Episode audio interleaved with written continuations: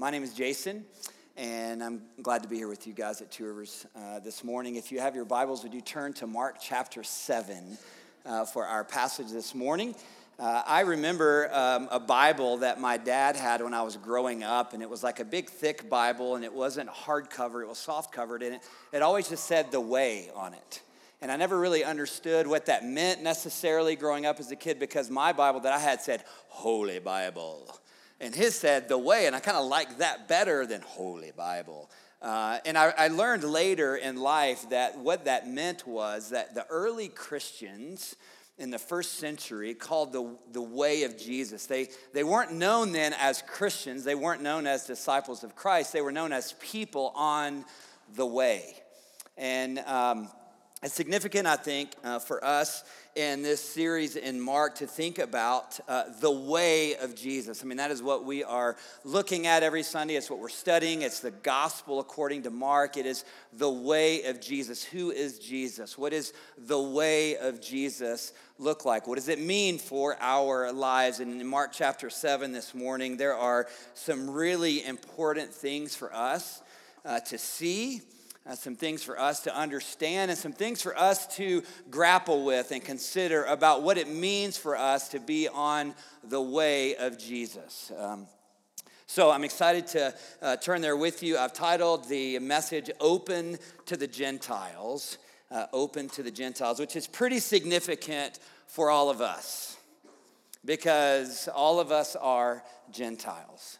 Uh, the way of Jesus is radically open uh, to the Gentiles. Let's just, I'm going to start, we'll just start with reading uh, Mark 7, starting in verse 24. It picks up from where we left off last week. And it says in verse 24, from there, Jesus arose and went away to the region of Tyre and Sidon. Uh, we're going to stop here just to get some context. First and foremost, from there, we know from last week's story and passage, Jesus was ministering uh, often, often in the Sea of Galilee area, specifically along the western and some of the kind of the northern shore of the Sea of Galilee, two thirds of his ministry. And that's where he had been at the beginning of Mark chapter 7. And so from there, these Jewish cities along the Sea of Galilee, he would go to the region of Tyre and Sidon, which were cities outside of Israel, non Jewish cities, Gentile pagan cities. If you want to look at it on the map, you can see Tyre and Sidon in the red on the Mediterranean Sea up to the north of Israel. Here's what is important for us before we get uh, into the narrative this morning on the context of where Jesus is and the way of Jesus. Uh, Tyre and Sidon, they're ancient cities of Phoenicia. They're mentioned, uh, these cities together are mentioned multiple times in both the Old Testament and in the New Testament. And they are in modern day Lebanon. Uh, along the Mediterranean Sea, again, Gentile cities north of Israel. You might know this story from Luke chapter 10.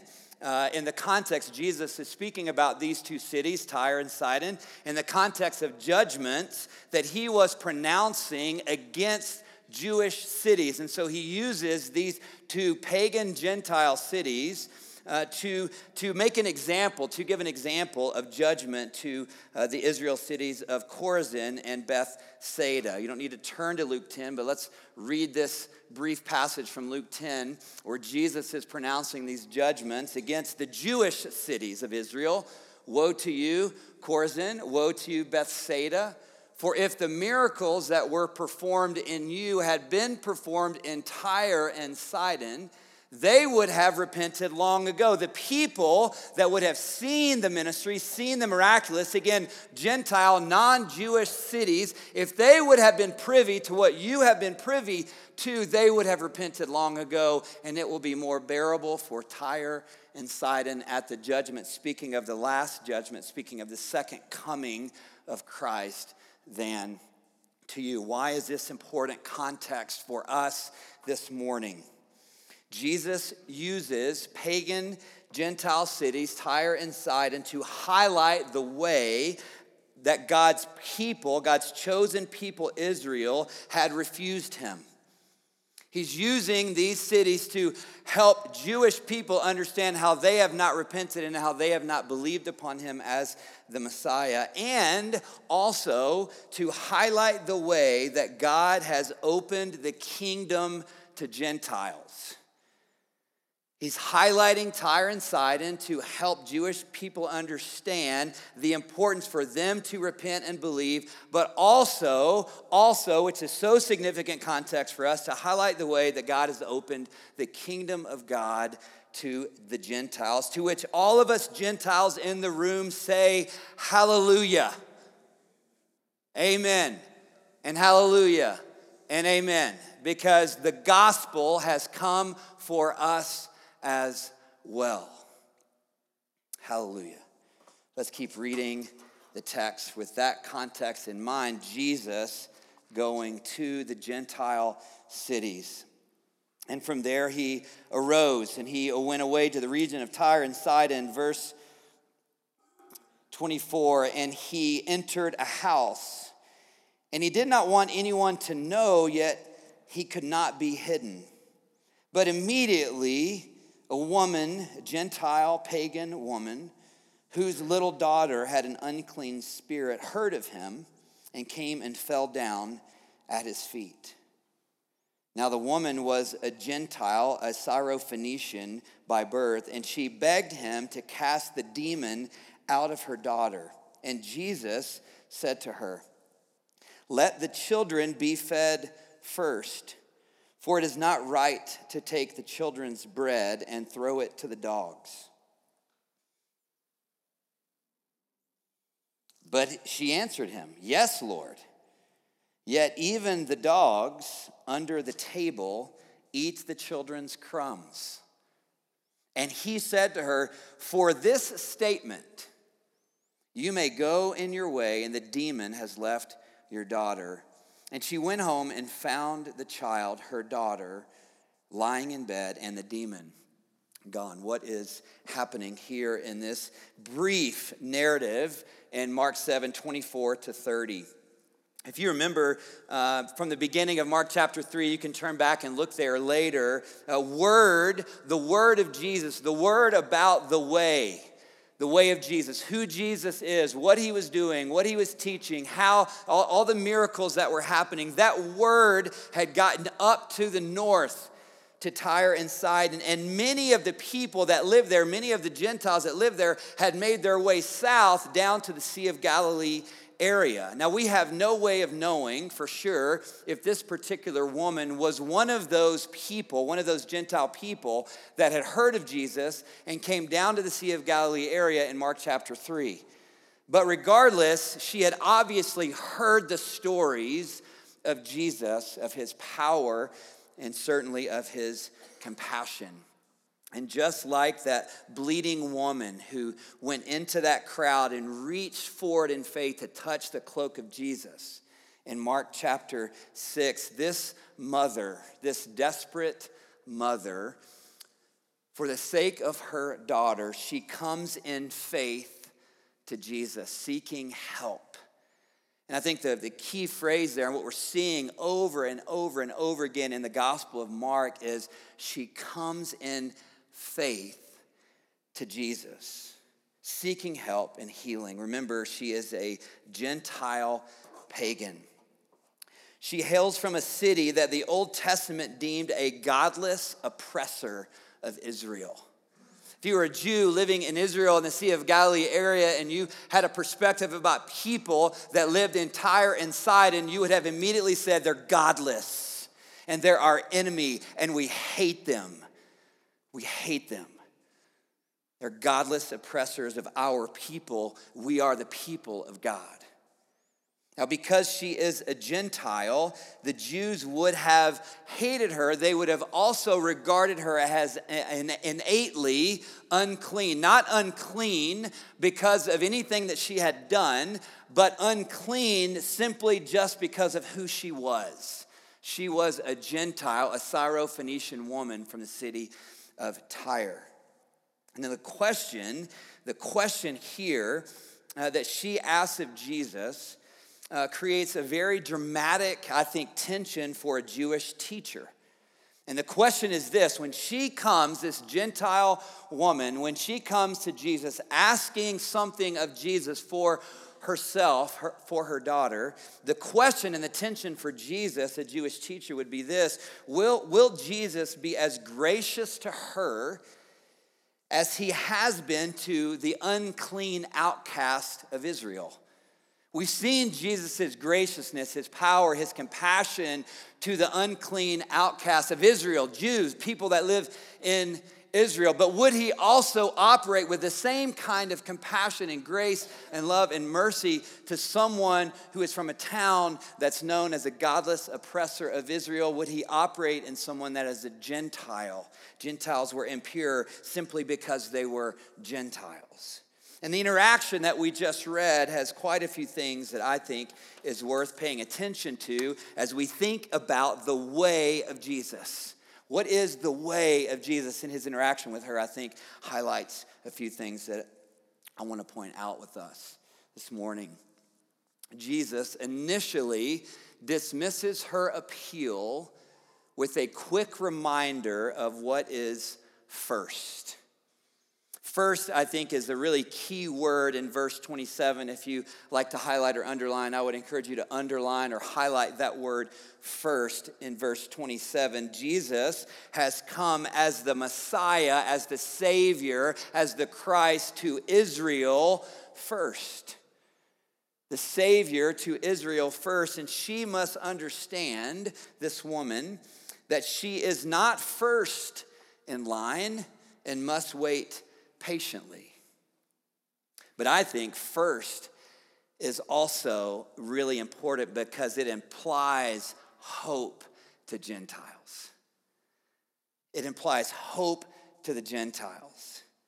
Paul affirms the priority of Israel and the hope of all people that the kingdom of God is for anyone and everyone. Romans 1:16 says Paul says this for I am not ashamed of the gospel because it is the power of God that brings salvation to everyone who believes. And then Paul says, first to the Jews, you guys know what it says next? Then to the Gentiles. That's what we're seeing in the text today.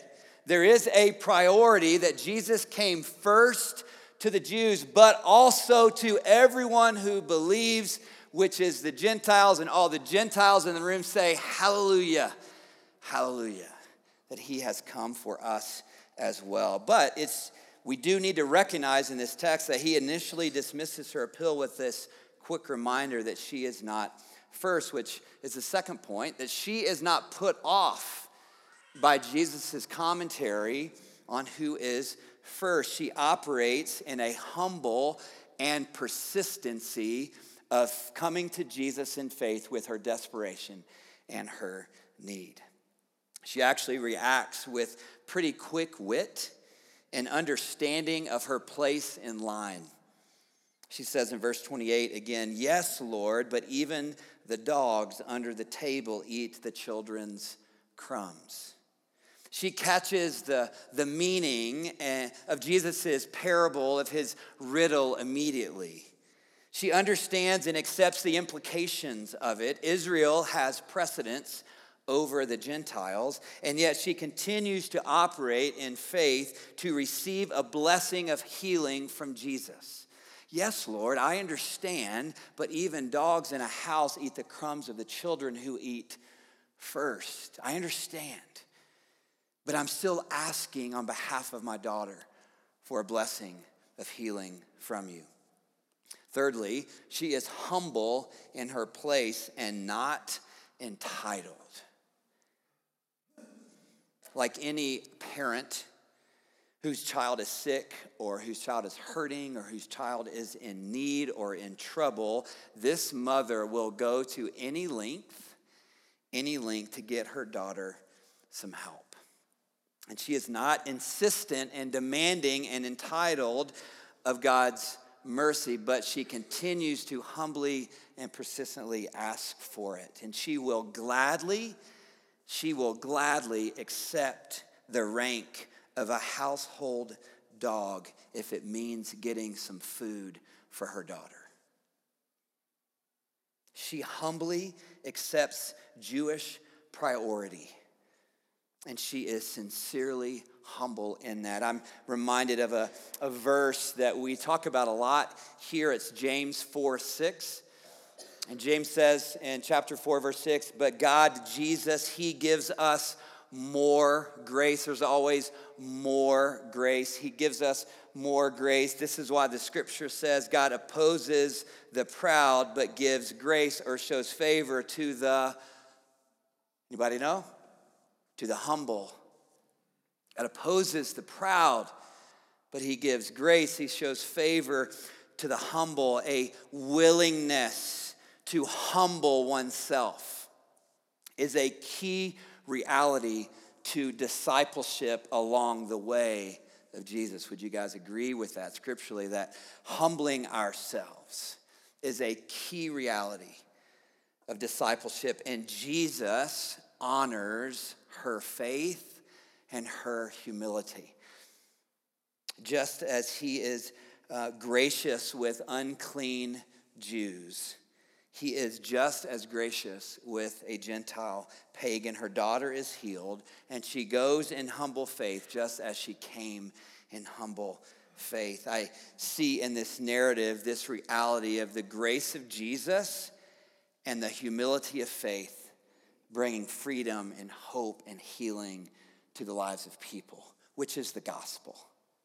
The grace of Jesus and the humility of faith, bringing freedom and hope and healing to people's lives, which is the gospel. Paul says it this way in Ephesians chapter 2 it is by grace that you have been saved through faith. It's Jesus alone, grace alone, faith alone. This is the gospel of grace. This is what transforms our lives, and we see that reality in Mark 7 20 to 24. And then it moves right along. Mark is just moving right along in the narrative. There's no fancy transition. He just moves right along to the next narrative in the story. It's Mark 7:31. Then Jesus returned from the region of Tyre, and he went through Sidon to the Sea of Galilee into the region of the Decapolis. The Decapolis if you remember this, we've talked about this already in our series in Mark. The Decapolis were 10, Deca, Decapolis, 10 Gentile cities on the eastern side of the Sea of Galilee. So you can see Tyre up at the uh, top there in the, in the graphic in red along the Mediterranean Sea, and all the 10 cities of the Decapolis in the black there on the eastern side of the Sea of Galilee. Decapolis, hear this contextually, important for us this morning. Decapolis is Gentile territory, just like Tyre and Sidon. Why is this important for us? It highlights that God has opened the kingdom of God to Gentile pagan, to which all of the Gentiles in the room say, Hallelujah. Hallelujah. Praise be to God that he has come for Uh, us. Let's keep reading. We'll read to the end of the chapter. He returned, verse 31, from the region of Tyre and went through Sidon to the Sea of Galilee and the region of the Decapolis. And they brought to him a man who was deaf and had a speech impediment. And they begged Jesus to lay his hand on him. Verse 33 And taking him aside from the crowd privately, he put his fingers into his ears, and after spitting, touched his tongue. And he looked up to heaven, and he sighed and said to him, Ephphatha, that is, be opened. It's an Aramaic phrase, which simply means be opened. It's not, it's not anything magical. It's not some, some random thing that people didn't know. I mean, they, they would hear this phrase and know immediately what it meant. Ephphatha meant be opened. And his ears were opened, and his tongue was released, and he spoke plainly. And Jesus charged them to tell no one. But the more he charged them, the more zealously they proclaimed it. And the people there, they, they were astonished beyond measure. They were, ast- they were in awe. They were astonished beyond measure, saying, Jesus has done all things well. he even makes the deaf hear and the mute speak. This is an interesting interaction of healing, isn't it? The healing that took place here in this passage uh, in the Decapolis is different than what we had seen before in the Gospel of Mark, and certainly different than what we had just seen before in the narrative right before it with the woman and her daughter who had an unclean spirit.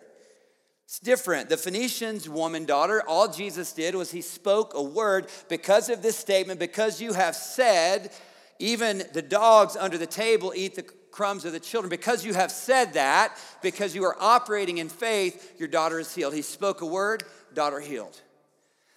This interaction with this uh, deaf gentleman and also with his speech impediment, very different, wouldn't you say, than just speaking a word? It's like, okay, there's a lot of things going on here. He, he touched his ears, he got his fingers inside the ears of the dude. I don't think they had Q tips back then, by the way. Then he spit on his hand. Like literally, like that's what the text says. And he touched the tongue of the gentleman that had the speech impediment. It's very different. Would you guys agree with that? What we're seeing, there were healings in both of the stories, miraculous, radical healings in both of the stories, but they happened in a very different kind of way. And what I want to do is highlight that there is a difference in how each person was healed in these two stories that are right on top of each other. Because I think oftentimes in ministry, we try to grab onto a formula or a right way of doing things to impact people and we're like, oh, this person was impacted this way, so this is the way you have to minister now. We do it this way, and this is the right way to do it. And if you don't do it that way, then that's not the right way to do it anymore, which is called legalism, by the way. And we love to create these formulas and ways that this is how you do it. And if you're going to uh, pray for someone to be healed, then this is the way to do it. But I'm looking at these two passages and going, they're very different. They're very different. And I think it will be helpful for us to see and understand and know that ministry, the ministry of Jesus, the healing ministry of Jesus, isn't formulaic. Always be careful of teaching and ministry training that makes ministry, praying for people, ministering to people, formulaic. Again, this is how it's done. This is how we do it. This is how it must be done. Are y'all with me right now? Be careful of those formulaic ways because that is not what we see in these two stories. Totally different way that Jesus is bringing healing to both of these people.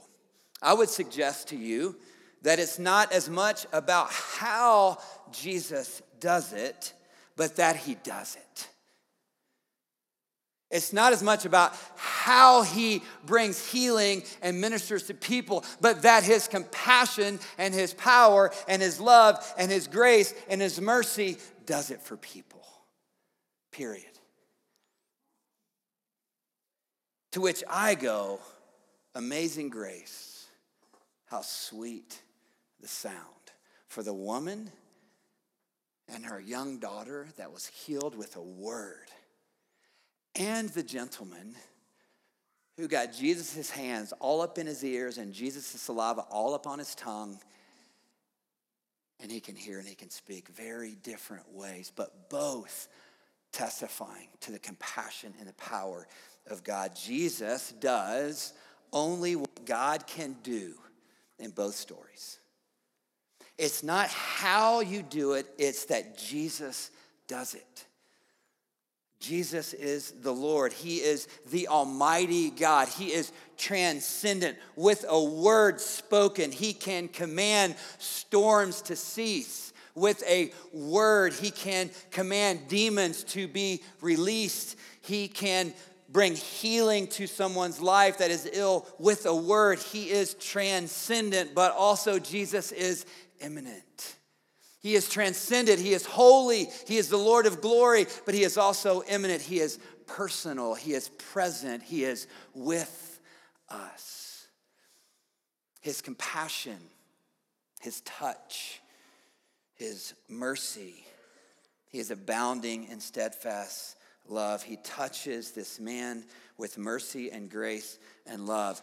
First, first to the Jews, then to the Gentiles but both stories, his compassion and his power on display. Amazing grace, how sweet the sound. And what was the response of everyone there? Three different Bible translations just to kind of wrap our minds and hearts around the people that were privy to what was happening here.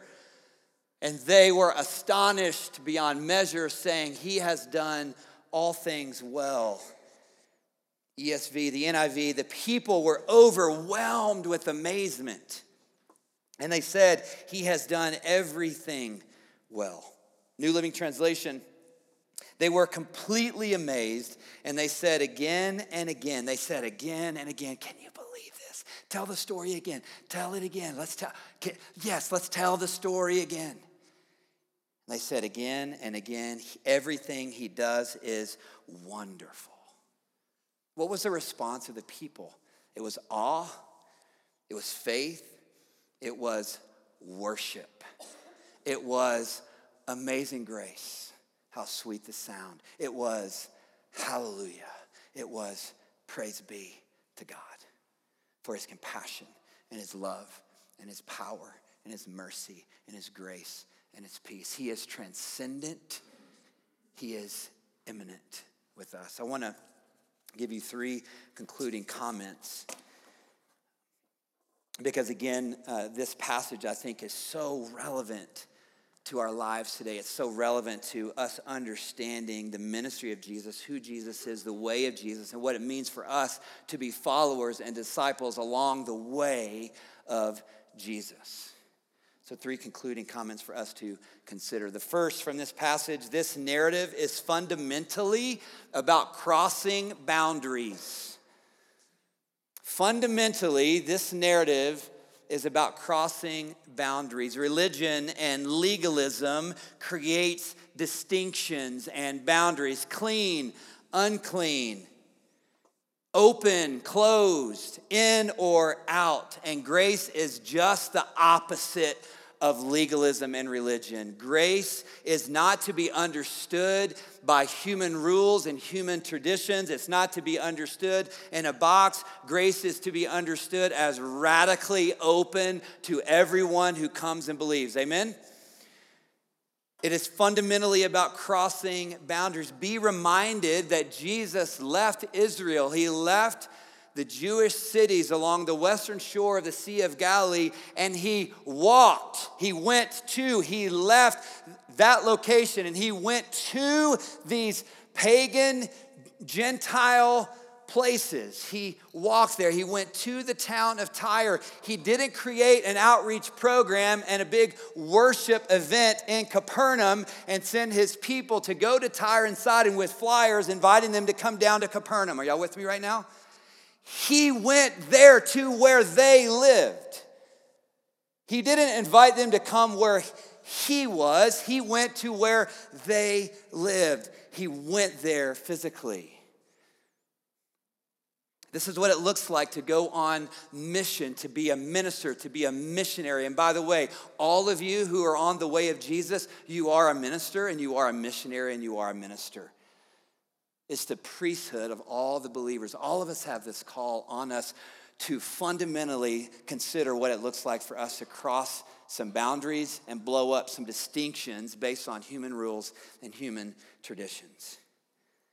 In Mark 1 or 7, 1 to 23, where we were last week, Jesus swept away and blows up those human rules and traditions of clean and unclean and here he is sweeping away and blowing up that religious distinction between Jew and Gentile. The text is fundamentally about crossing boundaries. It is salvation for everyone who believes. Yes, indeed, first for the Jews, but also for the Gentiles. Secondly, this woman's humble faith embraces that she isn't first. Religion Religion, legalism will tell you to focus on self. The gospel of grace will invite you to take Take your eyes off of your navel. Stop navel gazing on yourself and look to Jesus. Let me just give you an example of what it means for us to navel gaze in a way that removes us from understanding uh, humility in faith uh, because this woman's humble faith embraces that she isn't first. And I would just invite you to consider the spectrum of pride for a moment. Talk about focusing on yourself, right? But I would also say to put shame on that same spectrum because I believe on the same spectrum of pride is shame. Both of them are connected to each other because both of them intently tell you to focus on yourself. And whether you are puffing uh, yourself up, or I or we are puffing ourselves up with ego and pride, or, or we're beating ourselves down with self abasement, self hatred, you name it it's all in the same spectrum because pride and shame tells you to focus on yourself, and pride and shame blinds you from the grace and the mercy and the gift of God that He gives us in Jesus. And our enemy uses pride and shame as a favorite weapon to blind us from God and from His help. Pride and shame stiffens our knees so that we will not bow down and pride and shame silences our voice so that we don't call out to God for help. And this woman humbly, sincerely, persistently, and humble faith accepts that she is not first, but continues to ask God for help. She is not wallowing in pride and she is not wallowing in shame. She is humble and she is keeping her eyes on Jesus. She has no merit. She has zero merit to come to Jesus and ask for help. She has no priority boarding. She didn't pay the Southwest fee to be in the A group. Like, no merit, no priority boarding on this story, nothing, nothing to commend her. She is not entitled. I really deeply want the Lord to help me see and understand that in this passage and in this text. And I would invite you to ask the Lord to help you see it as well. She is not entitled, she has humbled herself. She knows that she is not worthy, but that does not keep her from coming to Jesus. She is like the friends earlier in the Gospel of Mark that take their paralytic friend and they dig through the roof. Remember that story?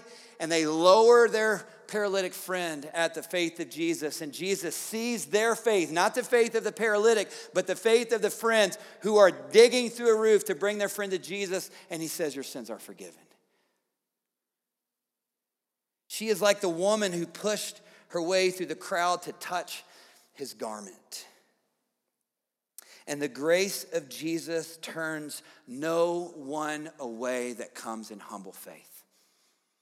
The grace of Jesus turns no one away that comes in humble faith. But we got to get off of the spectrum of pride and shame, to, to take our focus off of ourselves and look to Jesus and what he is offering to us. Thirdly and lastly, I want to point this out in verse 32. Did you notice when I read that passage what it said Jesus did with that with that man that had been suffering, taking him aside from the crowd privately. I would encourage you to underline that word privately, circle it, highlight it privately. Jesus takes him away from the crowd into a place of privacy. Why do you think that Jesus did this? What would be the, what would be the reason that Jesus would take this brother? In front of the whole crowd. Everybody knows him. Everybody knows the brokenness that he's operating in. Everybody knows that he's a stutterer and they can't talk and he can't hear. Everybody knows that. They've known that for a long time. Jesus takes him away privately. I, I don't know that we can know for sure why Jesus took him away privately, but I'll offer my thoughts for your consideration on this. God isn't looking to create a miracle show, a circus of the miraculous, to invite this man to be a part of it. That's not the ministry of Jesus. That's not the way of the kingdom. I believe that Jesus took this man away into a place of privacy because grace honors people in their suffering. That's why I think that Jesus took him aside into a place of privacy because he was suffering and shamed. And the grace of God in Jesus honors people in their suffering.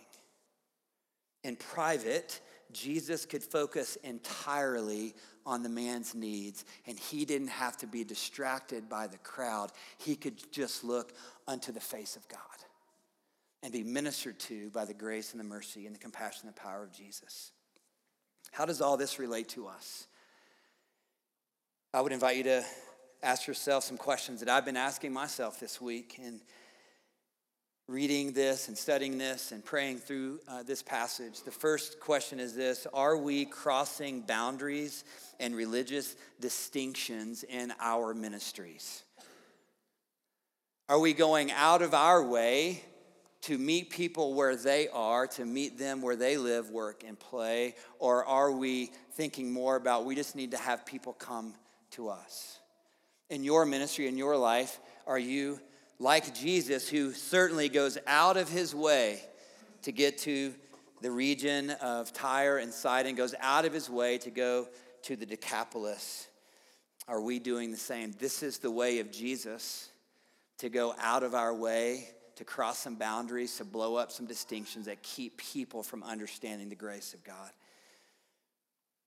Secondly, when we think about ministry, when we think about ministering to people, uh, are we humble in ministry, not seeking to get the spotlight on ourselves? Are we humble in ministry, not seeking to get the spotlight on ourselves? Pride puts the focus on us. Shame also puts the focus on us. Humility puts the focus on Jesus and others. Because you minister to someone in private, you're not going to get a lot of pub for that. You're not going to get a lot of publicity for that because it's in private. But I see that's what Jesus is doing here with this man. Thirdly, uh, how are we caring for those that suffer?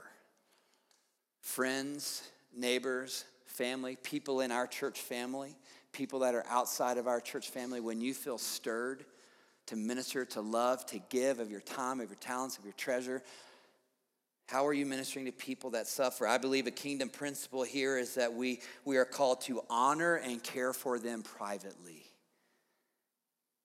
Nobody, nobody, nobody wants their suffering on public display. And grace honors that and values that and ministers to that. Grace is inclusive. The narrative is fundamentally about crossing boundaries. Grace is inclusive. The woman's humble faith embraces that she isn't first. Grace honors humility. Taking him aside from the crowd privately, grace honors people. Let's pray. Lord, we thank you for the way of Jesus. We have much to see, we have much to learn, we have much to understand, we have much to grow in. Will you allow, by your grace, the empowerment of your word, your living word, to transform our minds, to renew us and restore us in the way of Jesus. First, First, that we would receive it for ourselves, and then we would be joy filled to be a part of the ministry of the kingdom of God to people that you bring into our lives, and also people that we go out of our way to meet, to care for, to love, to minister to. We bless you for um, the time together that we've had in your word. Will we continue to remain hungry? For your word and thirsty for your spirit. In Jesus' name, amen.